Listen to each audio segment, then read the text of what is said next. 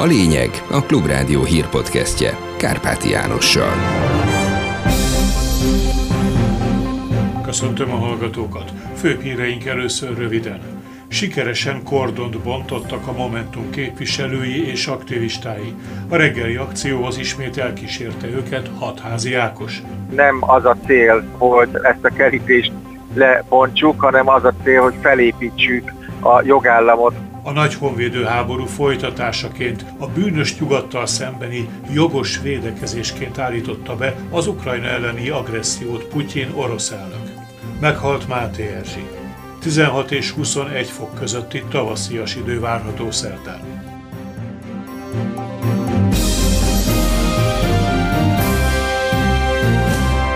És most jöjjenek a részletek. Sikeresen elbontották a kordont ma reggel a Karmelita Kolostorként emlegetett miniszterelnöki irodaépületnél a Momentum képviselői és aktivistái hatházi Ákos részvételével egy 40-50 ember összehangolt módon nagyjából egy perc alatt szétszette a kerítést, majd rá is ültek a kordonelemekre.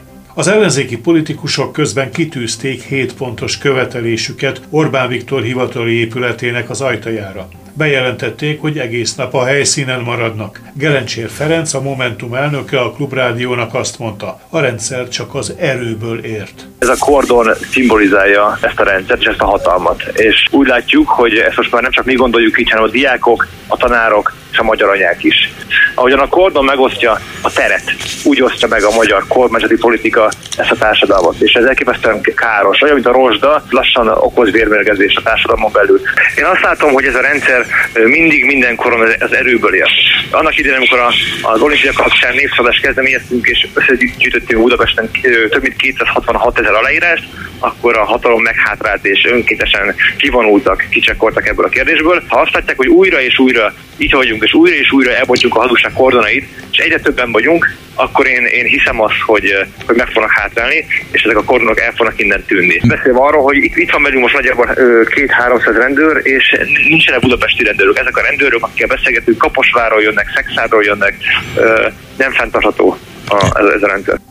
Hatházi Ákos független országgyűlési képviselő szerint néhány tucat kordonbontó nem fogja tudni visszaállítani a jogállamot és a tisztességes választási rendszert, de tenniük kell valamit. Elismerte, hogy az ellenzéki képviselőknek nem csak a várba kellene elmenniük, a hatékony vidéki akciókhoz azonban szerinte jelenleg nem elég szervezettek. Nem az a cél, hogy ezt a kerítést lebontsuk, hanem az a cél, hogy felépítsük a jogállamot. Tudjuk azt, hogy ez a 40-50 ember, 11 néhány képviselő, ez nem fogja elérni, hogy ezek a követelések megvalósuljanak, ez csak nagyon-nagyon sok ember tudja egyszerre fellépve elérni. Hogy ez mikor következik be, ezt én nem tudom önnek megmondani, én ezt tudom elmondani, és az, hogy lebontjuk a hazugságnak, hatalmi arroganciának ezt a jelképét, ez arra való, hogy minél többen gondolkodjanak el, elfogadom, ez a több tucat ember nem fogja elérni, hogy a kormány feladja a rendszer lényegét, a propagandát,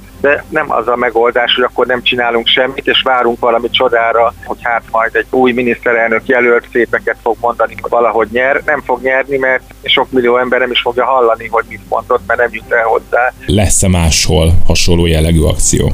Az országban rengeteg helyre kellene elmenni. Nagyon sokszor elkövetjük azt a hibát, hogy csak ennek a rendszernek a fejével foglalkozunk, de a miniszterelnök ezen röhög, mert van egy propaganda gépezet rendszer lábával is foglalkozni kell. A rendszer lába az a rengeteg kiskirály, falusi vagy kisvárosi polgármesterek, akik szinte szó szerint terrorizálják vagy manipulálják a településeknek a választóit. Nagyon-nagyon fontos, hogy az ellenzéknek meg kéne szerveznie magát, ez az ellenzék nincs hálózatba kötve, amellett, hogy ellenállással buzdítani kell az embereket, és mi magunknak is ezt kell tenni, azt a hálózatot létre kell majd hozni, ami jelenleg nincsen meg az ellenzéken belül.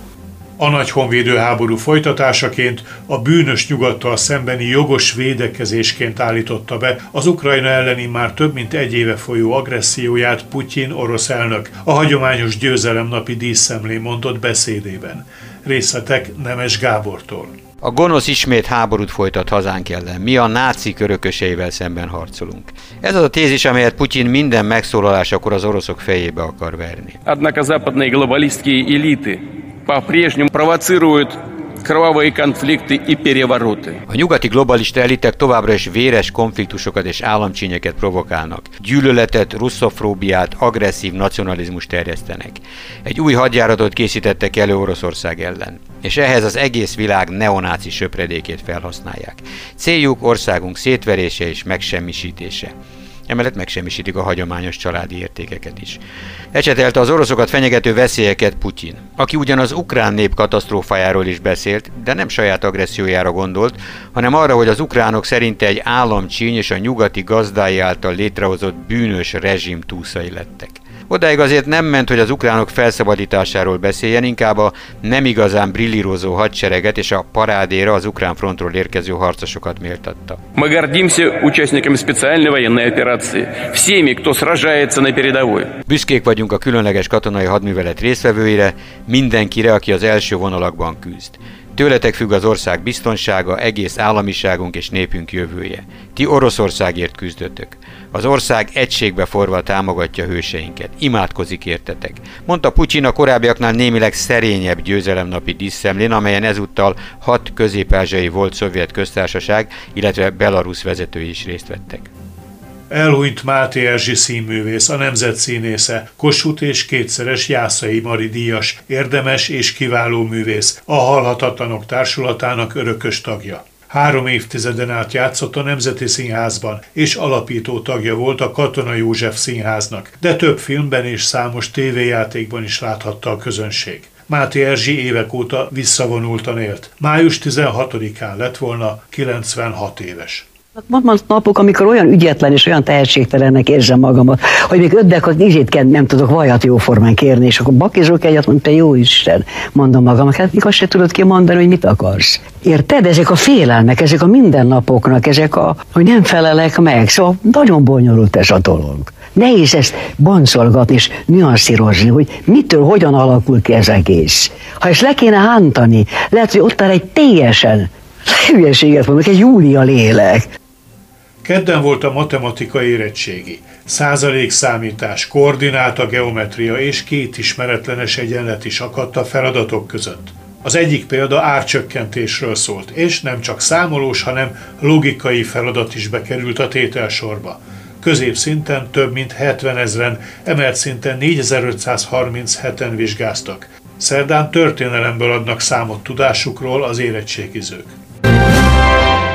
Több uniós ország megsértette az emberi jogokat a kémprogramok alkalmazásával, állapította meg az Európai Parlament Pegasus és más kémszoftverek használatának kivizsgálásával foglalkozó különbizottsága, amely nem kötelező ajánlásokat is megfogalmazott a tagállamok és az unió számára. A bizottság által elfogadott jelentés szerint számos bizonyíték van arra, hogy több tagállamban visszaéltek a kémprogramokkal, és politikai célokra használták azokat a hatalmon levő pártok kritikusai és ellenfelei ellen, megsértve ezzel az uniós szabályokat külön fejezet foglalkozik Magyarországgal. Ez szerint nálunk a lehallgatást engedélyező törvény rossz, az ellenőrzés és a hatalomgyakorlás eszköze a kormány számára, és hiteltelenek azok a kormányzati állítások, hogy a célszemélyek veszélyt jelentenek a nemzetbiztonságra.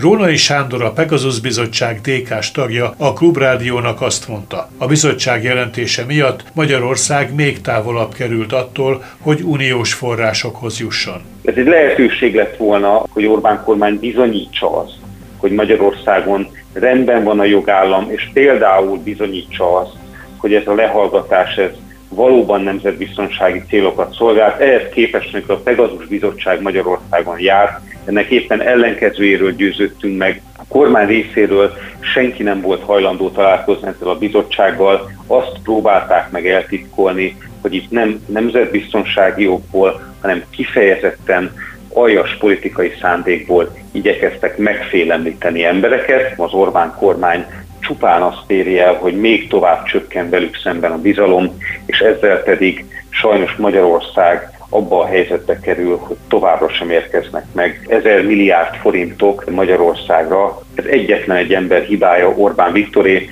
Rövid külföldi média szemle. A szociáldemokraták mindig képesek voltak az együttműködésre az Európa párti frakciókkal az uniós parlamentben, de a jobb-közép-európai néppárt közeledése a szélsőjobbhoz túllép a vörös vonalon, és a kényes egyensúly felborulásával fenyeget, mondta Irache Garcia Pérez, a SZOZDEM képviselőcsoport vezetője az Euraktív hírportálnak adott nyilatkozatában. A spanyol politikus nő valószínűtlennek mondta, hogy a jövő évi európai parlamenti választások után is fennmaradhat a kereszténydemokraták, szociáldemokraták és liberálisok hagyományos, eddig jól működő együttműködése. Ezt a néppárt hibájának tulajdonítja.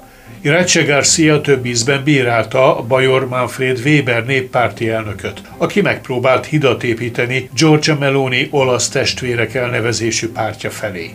Az Európai Néppárt legerősebb tényezője a német CDU-CSU ugyanakkor határozottan elveti Weber koncepcióját, és nem akar szorosabban együttműködni azokkal, akik olyan Európa ellenes pártal is egyékényen árulnak, mint a német AFD.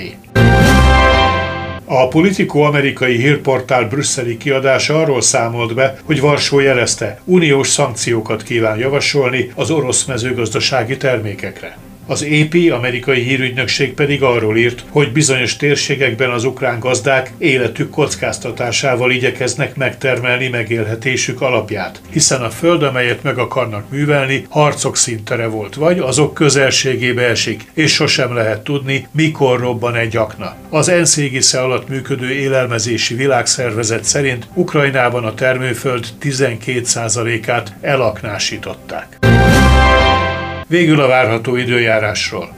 Kedden a sok napsütés mellett legfeljebb a délkeleti tájakon alakulhat ki egy-egy zápor. Szerdán délnyugat felől fátyol felhők érkeznek. A legalacsonyabb éjszakai hőmérséklet 4 és 10, a legmagasabb nappali hőmérséklet szerdán 16 és 21 fok között alakul. Budapesten 19 fok várható. Kárpáti Jánost hallották. Köszönöm a figyelmüket. Ez volt a lényeg. A Klubrádió hírpodcastjét hallották.